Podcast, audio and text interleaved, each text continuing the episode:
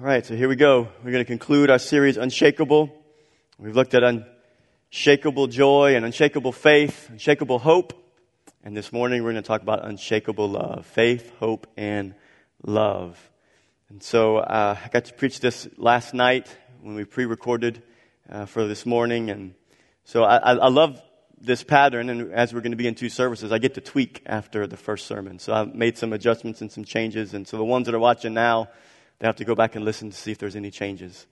But I want to go before the Lord in prayer, ask Him to help me to communicate clearly, and ask Him to help you to receive what God wants to speak to your heart. So, Lord, we come before you this morning, and we do thank you for your hand of protection over our lives during this hurricane season, during this storm. And we pray that as we move forward, God, that you would continue to protect and guide us. And thank you for this moment, Lord, where we, where we will open your word and we will seek to hear you speak to us through your word.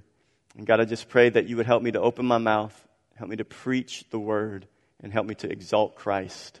We pray this in Jesus' name. Amen. Amen. So we're talking about unshakable love here today.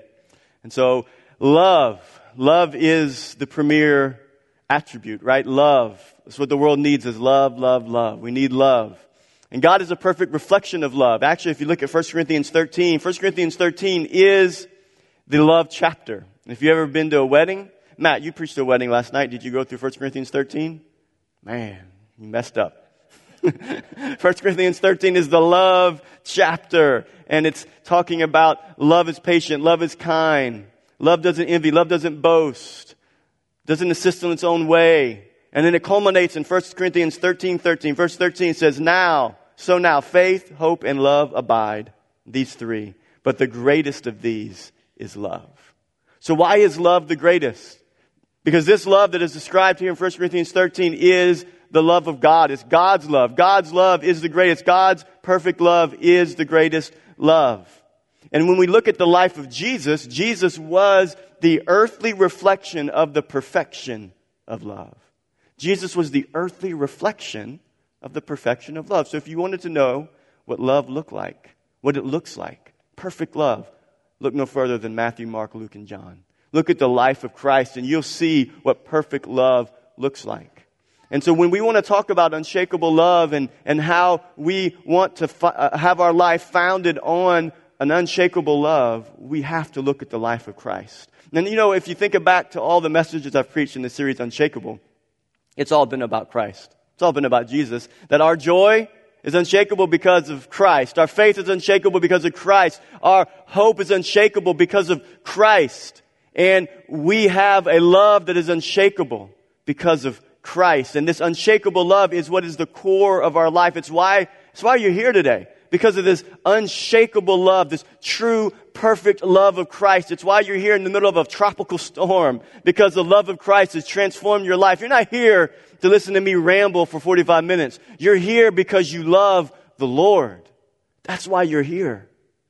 And this is the love that we want to look at. And so, if we're going to understand this love, we have to look at how Christ demonstrated that love. And in John chapter 4, there's a story about Jesus' interaction with a woman, a Samaritan woman, a woman of Samaria.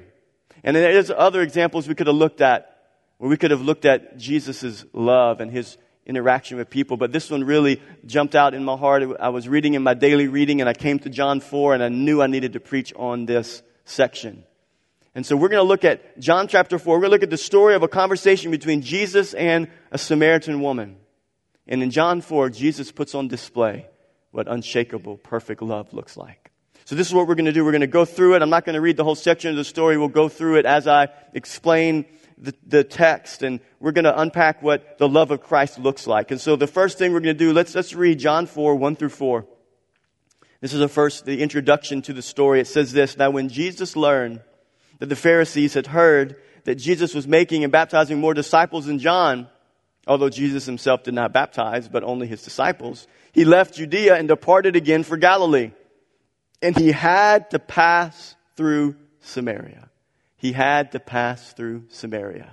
And this section right here shows us the first thing about Christ's love is this, this unshakable love, is that the love of Christ reflects a God who seeks.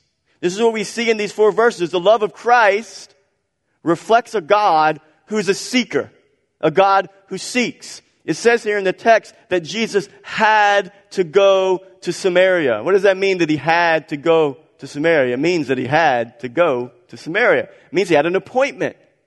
Now there's a woman that's going to be at a well in Samaria. She's going to be there. She doesn't know Jesus is coming. She doesn't know she has an appointment. Who had the appointment? Jesus had the appointment. Jesus knew where he was going and he knew he had to go there and he knew the woman was going to be there. The woman did not imagine in her wildest dreams that there would be a Jewish man that was going to come and talk to her at that well. She would have never thought that would have happened. And we'll see as we go through, through, through, through this story that she marveled that he was even there talking to her. But Jesus knew he was going to be there. So he had to go. This is a picture of a God who seeks, who's on mission. He is about something. He wants to pursue. He's seeking us. You go through other portions of the Gospels. You have Luke chapter 19, you have the story of Zacchaeus. Zacchaeus was a wee little man. Wee little man was he, right? You learned that in children's church? Zacchaeus was a wee little man, and a wee little man was he. He climbed up in a sycamore tree, because the Lord he wanted to see. Amen? You guys should start singing with me if you knew it. Zacchaeus, wee little man. Amen. Amen. I don't know the rest of it. but, but, but see, but here's the point here. Zacchaeus thought he was seeking Jesus. Right? He can't see.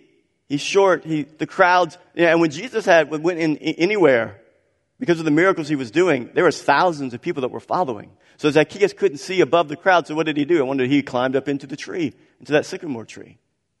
But Jesus was seeking him long before Zacchaeus was trying to figure out who Jesus was. Look what Luke 19 says about that. He has a conversation with Zacchaeus and says, I'm coming to your house.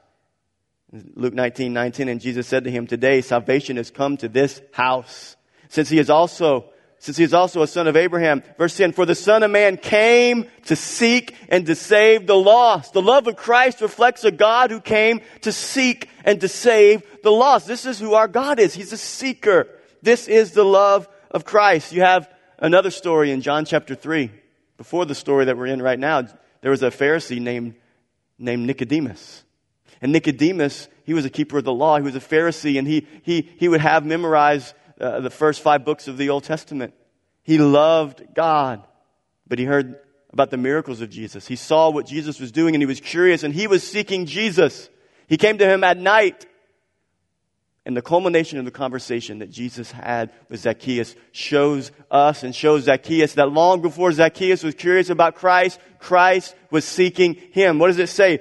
John 3:16. For God so loved the world that he gave. Before the foundations of the world, it was in the heart of God to send Christ to pursue Nicodemus, to pursue Zacchaeus, to pursue the Samaritan woman. For God so loved the world that he gave. God is a seeker, and the love of Christ is reflected in the heart of a God who seeks. You know what's interesting about God's love and our love is that God's love is not like our love. And we all know that. You know, when you see stories like this, you realize, and you see the life of Christ, you realize our love is not like God's love. Now we can love with the love of God that is shed abroad in our heart, and there's times that we can love with agape love like God loves, and we can reflect that. It's a, it's a flawed comparison, so it's a flawed reflection of that. But the reason why God's love is different than our love is that we really only like to love the people that we like. And that's typical for us. You know, we want to pursue and seek the ones we want to love. It's just like with me and my wife and my kids. I love them and I pursue them and I want to seek to love them. But there's some people that I'm probably not going to pursue, right? That's what we do. We seek the ones that we want to seek. We pursue the ones we want to pursue, but the ones that we don't want to demonstrate love to, the ones that we don't want to be around, we don't go around them. We don't seek them. We don't pursue them. This is what separates God's love from our love is that Christ reflects the heart of a God who seeks his enemies.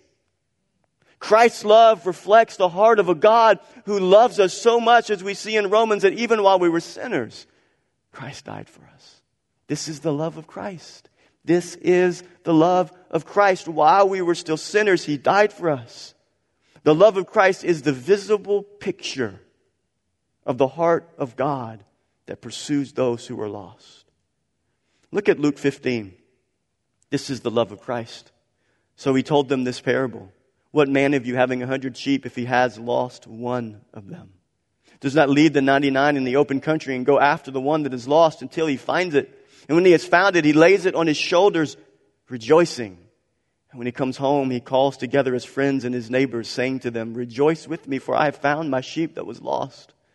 Just so I tell you, there will be more joy in heaven over one sinner who repents and over 99 righteous persons who need no repentance.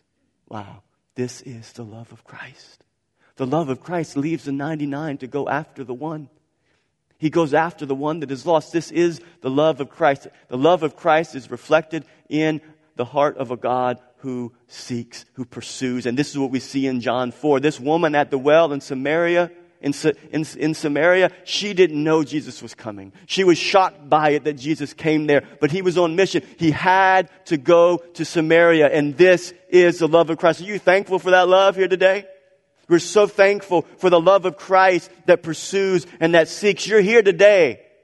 Whether you're a believer or not, if you come in here and you have not surrendered to Christ, you're here today because the Lord's seeking you. He's after you. He's pursuing you. He wants your heart.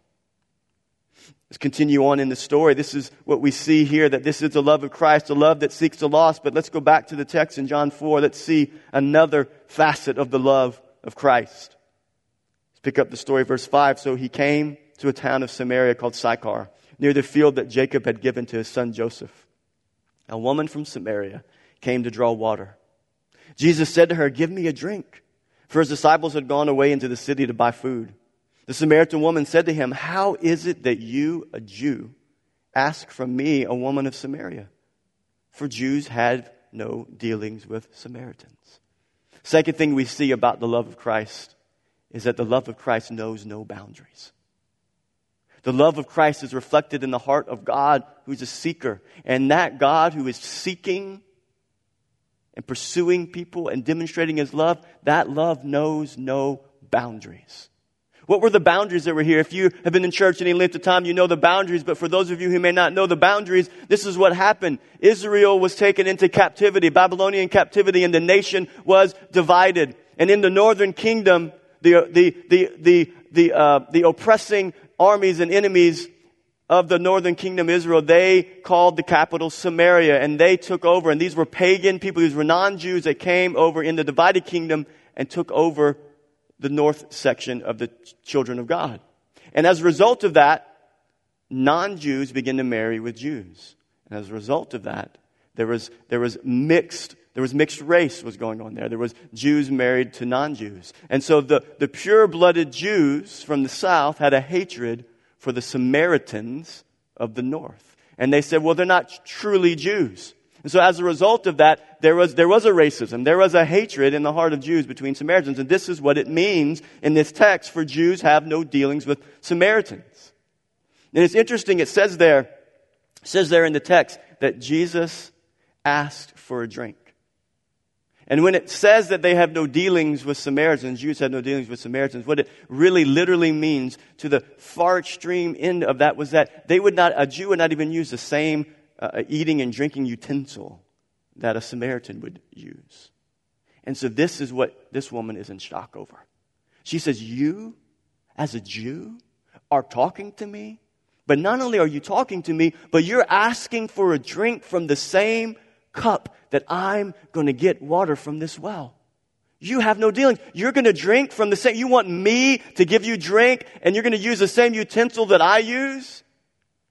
You know what the picture shows us here, what this shows us is that the love of Christ has no boundaries. It knows no boundaries. The love of Christ is for everyone.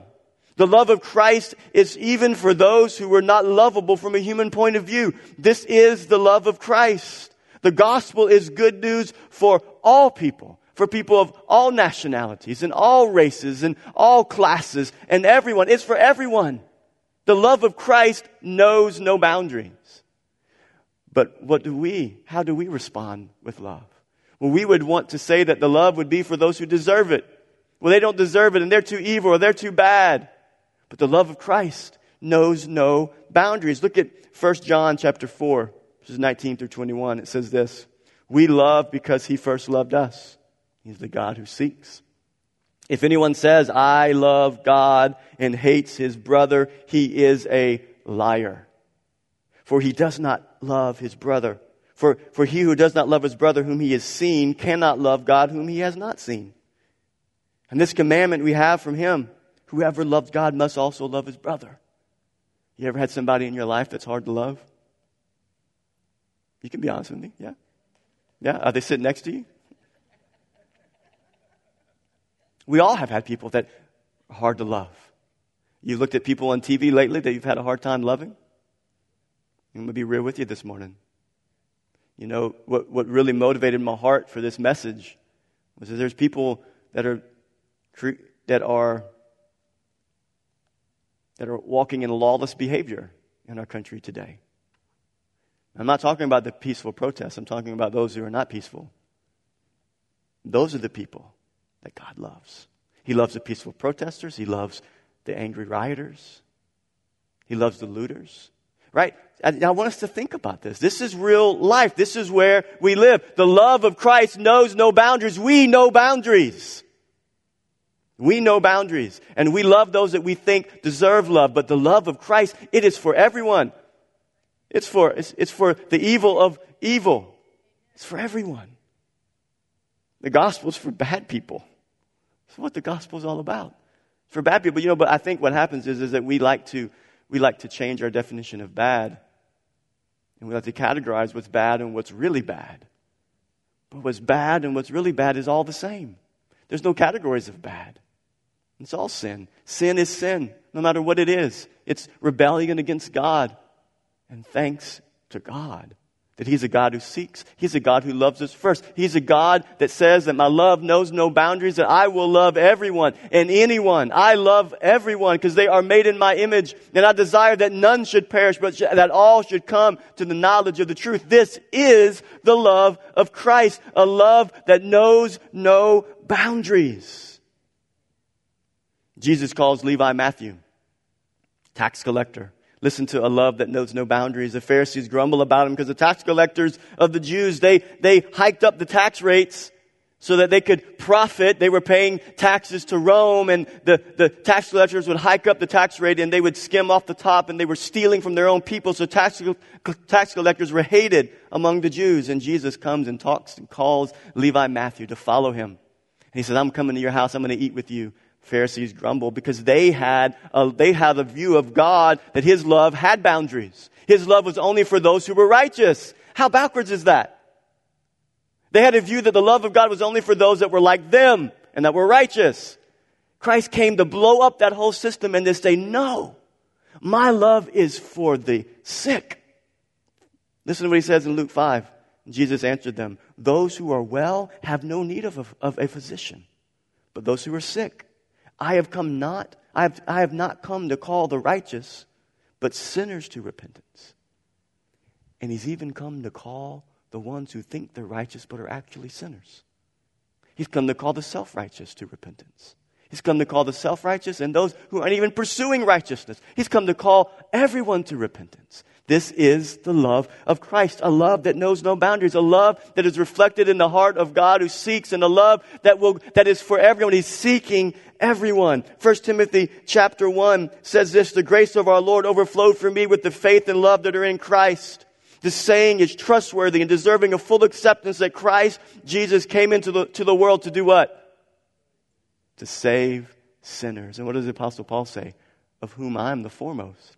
I'm the chief of sinners. Can you imagine that? Apostle Paul, what type of picture did he have? He had the realization that he was no better than anyone else, that he was the chief of sinners. If we're not careful, we can categorize people by those we think are deserving of the gospel and those who are not. The good news about Jesus is for those who don't look like us, dress like us, act like us, live where we live, drive what we drive, work where we work. The gospel is for everyone. Jesus loves sinners. His love is not just for the elite or the self righteous, His love is for everyone. The love of Christ knows no boundaries. And you know, as I was watching things unfold in our country the last few days, spoke a little bit at last spoke a little bit about it last week, and my heart is filled with compassion for those who are, who are hurt right now in, in our country. And we talked about it last week. We, we, we called the, the, the killing of George Floyd and murder because that's what it was. My heart hurts for those who are suffering during this time. So as we're watching that unfold, we're watching the protests unfold, there's a disgust in my heart for those who are taking advantage of the moment and they're stealing. And, and, and as I was processing all of that, there's this disgust in my heart. And I felt the Lord pressed on me as I read John 4. I thought, do I love them too? And it's hard. Is it not hard? To love those, to, to, to love those that we don't like, to love those that we think don't deserve love. And this is what I wanted to press on my heart and your heart that God's love is not like ours. God's love, the love of Christ, has no boundaries. Amen? Let's continue on in this story. Let's see this love of Christ again. Because here's, here's the whole truth. Let's go to the text now. So John 4, 15. Before I read John 4, 15, here's how, here's how it goes. There's a section I'm not going to read, but here's what basically happens. Jesus says, if you knew the person that was asking you for water, you would say, no, no, no, no, no, no, no. I need water from you because the water that he can give you will be a water that is everlasting. It will be a water that if you take this water, you will never thirst again. And the woman says in verse 15, Sir, give me this water so that I will not be thirsty or have to come to draw water here. Wow. She says, I want it. Why does she want that water? Why does she not want to have to come there? If we remember earlier in the text, she was coming at the sixth hour of the day, which would have been high noon. Women in that time, in that culture, where they came to a central location for water, there's no indoor plumbing like we have. They come to a central location for water. They don't, you don't come at noon. You come when? At six in the morning. You come when the sun's just coming up, when it's cool. But why is she coming at noon? And why does she not want to go back there? Because she's not a godly woman. Because she's living in sin. She's living in fornication. And Jesus knows that about her life. She is a shame in the community. And so she's saying, I want this water. I, if I don't have to come back here, that's what I want. I want that living water. But what does Jesus tell her at this point?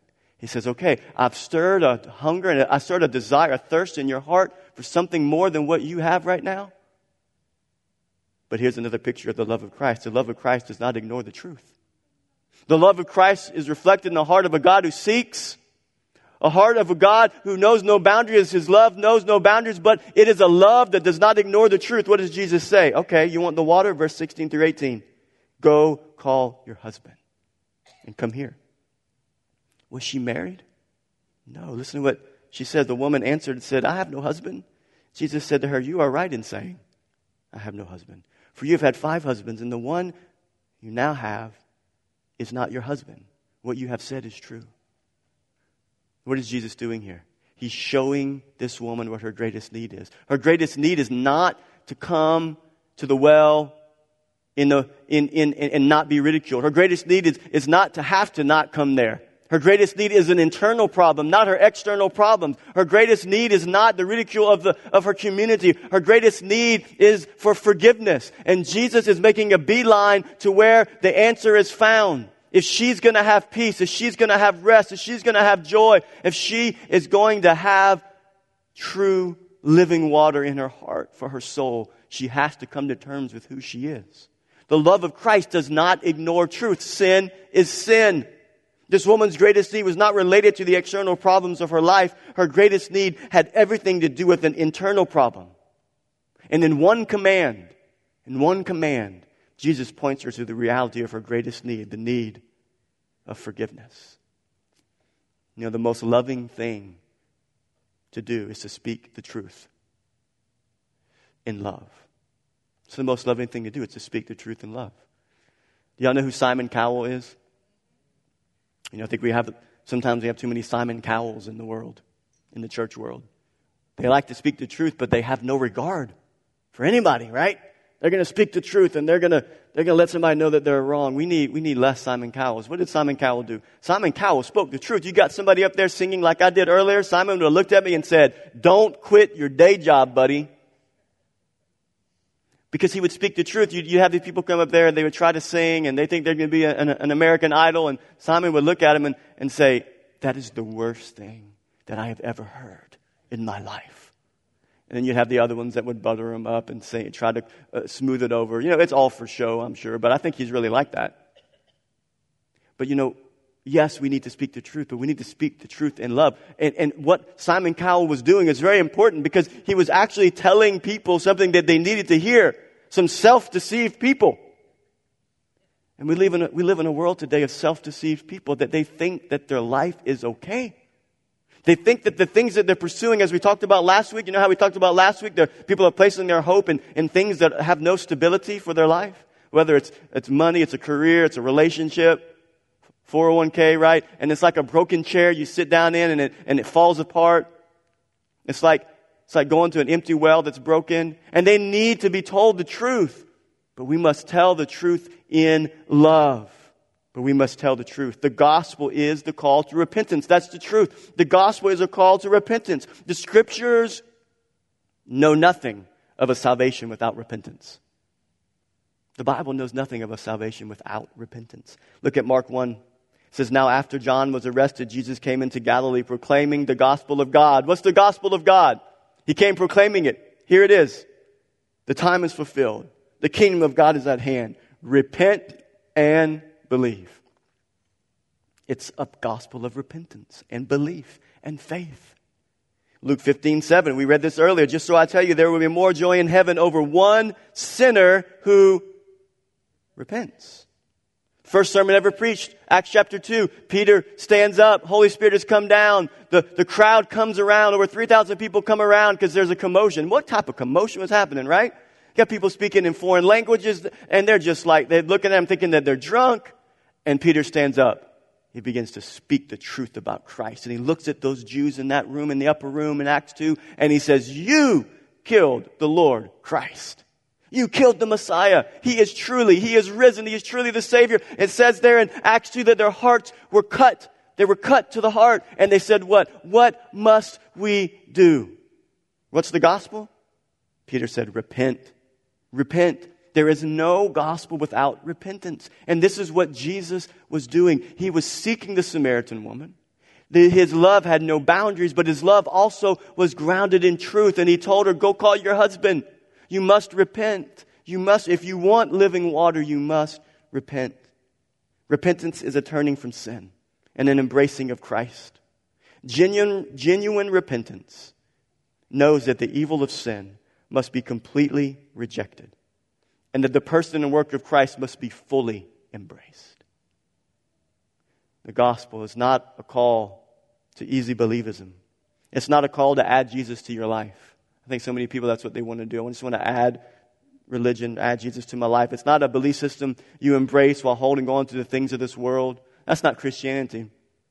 The gospel is not a call to easy believism, easy come, easy go. I prayed a prayer, I got my fire insurance, I eased my conscience. That's not the gospel message. Everywhere you look in the gospel, it's, it's, it's follow me, it's abandon your old life, it's let go of the past, it's repent, it's turn, it's follow me, it's the truth of the reality of our sin that must be abandoned and we must follow everything. We must drop everything and follow with all of our heart, follow with all that we have. The gospel is a call to self denial. It is a call to come and die to yourself. Come, repent, and believe. What did Jesus say to the woman?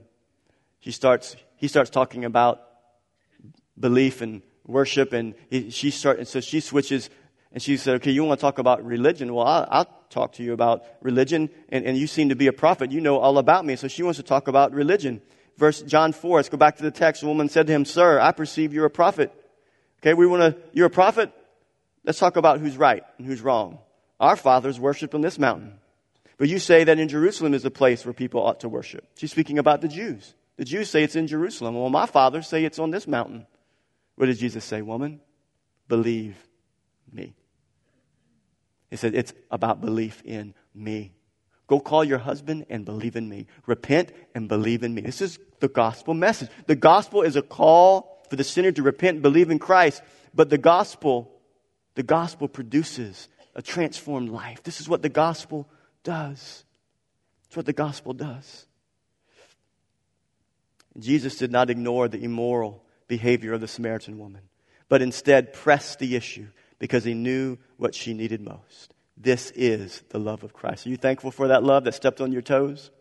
You ever sat through a sermon and the, the, the, love of Christ stepped on your toes and you're like, why is that preacher talking about that? No, that's the love of Christ stepping on your toes. It's not your pastor. It's the love of Christ. He steps on our toes because God loves us. This is the love of Christ, a love that seeks, a love that knows no boundaries, a love that speaks the truth. Let's continue the story. We'll look at the last attribute of God's love, Christ's love, that we want to talk about this morning. John 4, let's go back. It says, Just then his disciples came back. They marveled that he was talking with a woman. But one said, What do you seek? But no one said, What do you seek? And, and why are you talking with her? Because they're clueless. They don't know what's going on. These, these, these disciples, they're a lot like us. So the woman left her water jar and went away into town and said to the people, Come see a man who told me all that I ever did. Can this be the Christ? They went out of town and were coming to him. This last picture of the love of Christ is this is that the love of Christ, this love that seeks, this love that has no boundaries, this love that speaks the truth to us, it should compel us to go. It should compel us to go. This is what it did to the, to the Samaritan woman. It com- she was compelled to go. She was compelled to go and bring that message to those that she knew needed. She was, come, she was compelled to go and tell everyone. Do you remember that time when you were first born again? Think back to, to that time. How often did you tell others about what Christ did? Often, didn't you? We all did. It was that moment. It's because the Lord had transformed your life and now you had a new paradigm. You had a new way of seeing life. Your life had been changed and we were, you were compelled to go. You were compelled to go. You were compelled to go and preach a message that the world needed. And you knew that everyone you knew that didn't know Christ, they needed to hear what happened in your life. And so you went and you were filled with passion. Just like this Samaritan woman. She went, she said, Come see a man. Come see a man that forgave me. Come see a man that, that brought restoration in my heart. Come see a man that even though I was filled with hatred and anger and rejection, he healed me. He gave me living water. Come see a man. You remember that. You remember that time. You went and told everyone. And here's what I, I want to tell us here today that love of Christ that love of Christ, that unshakable love, that perfect love, the love that it seeks, the love that seeks with no boundaries, that love that speaks the truth in love, that love that we should be compelled to go with, that is the love that this world needs right now. That is the love that this world so desperately needs right now. Look all around us right now. This, the world needs love. You know what's happening right now? I talked about this last week the world has always needed the love of Christ.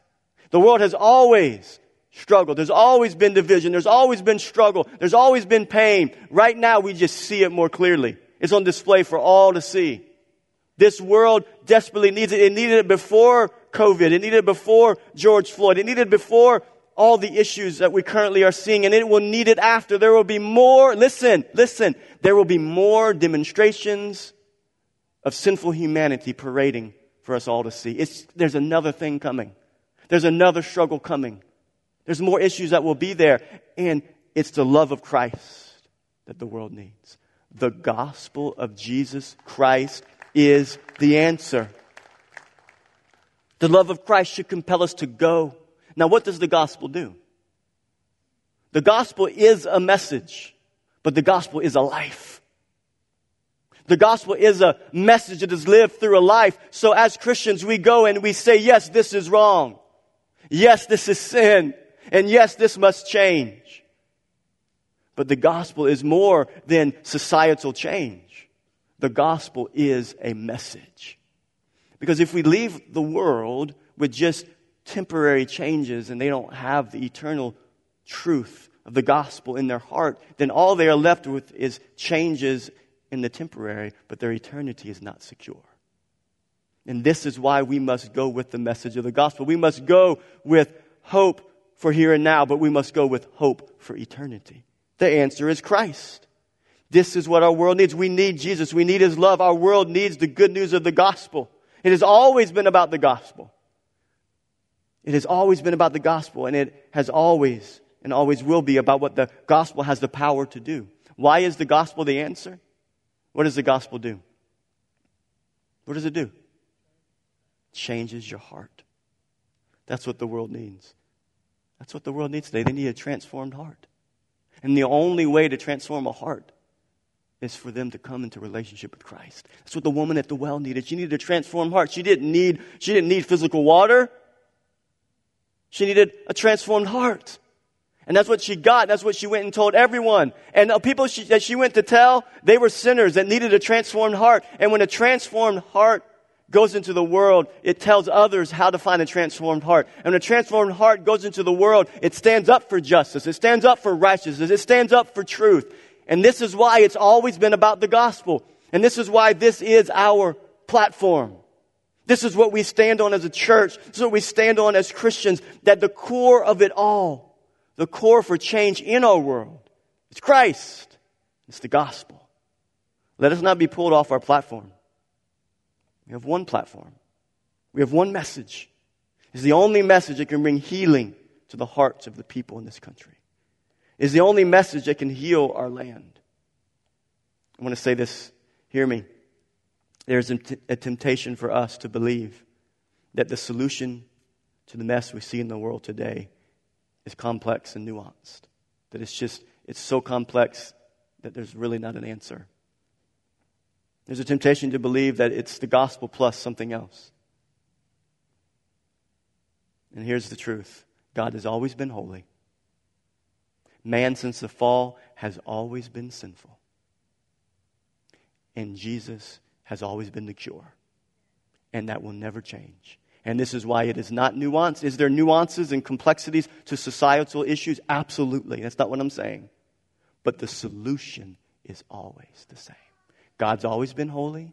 Man has always been sinful, and they act out in crazy ways, and the solution has always been Christ. Always will be. And that's why the church stands on the gospel, and we preach Christ. We need the love of Christ to be shed abroad in our heart. We preach Christ. There's only one way for the heart of man to be changed, and that answer is Christ. I want to end with this 1 Corinthians chapter 1. Listen to the Apostle Paul. Where is the one who is wise? Where's the scribe? Where's the debater of this age? What's Paul saying here? People are debating. They're trying to figure out where are the answers? Where's the scribe? Where's the wise people? They're debating. They're trying to figure out answers to this life. Has God not made foolish the wisdom of this world? For since in the wisdom of God, I just, I just want to say this. I have to say it. I'm sorry. God, has not God made foolish the wisdom of this world? The wisdom of this world says we have to defund the police. Even some of them say we have to disband the police. That's foolishness. It's foolishness. Has not God made foolish the wisdom of the world? For since in the wisdom of God, the world did not know God through wisdom. It pleased God through the folly of what we preach to save those who believe. For Jews demand signs and Greeks seek wisdom, but we preach Christ crucified. A stumbling block to Jews and folly to Gentiles. But to those who were called, both Jews and Greeks, Christ, the power of God and the wisdom of God for the foolishness of God. What does that mean, the foolishness of God? It means that the world looks at this and they say, This is foolish. This is your answer to the problems of the world? This is foolishness. But for the foolishness of God is wiser than men. And the weakness of God, they say, This is weak. The gospel is a weak message. It does, it's not going to change anyone. The weakness of God is stronger than men. We preach Christ. Amen. Amen. Amen. Lord, I pray that you would help us here today. God, help us. Lord, in our hearts, help us to never, never move off the anchor, the anchoring reality of your love. Your love is the answer. The love of Christ reflects the heart of God who seeks, the heart of God who seeks everyone, who loves everyone, no matter who they are, what they've done, or where they come from. But it's also a love that confronts the truth. Because the greatest need of humanity is repentance and forgiveness. God, I pray that we would boldly proclaim that truth. I pray that we would live that truth in our society, that we would stand for truth and justice and righteousness, but that we would point, we would consistently point to the reason why we stand for those things. It's because God has changed our hearts. But let us proclaim the truth of the gospel that God is holy, that man is sinful, and that the only solution is Christ. May that be our platform. May it be what we stand on until you come again and make all things right. We pray this in Jesus' name. Amen. Amen.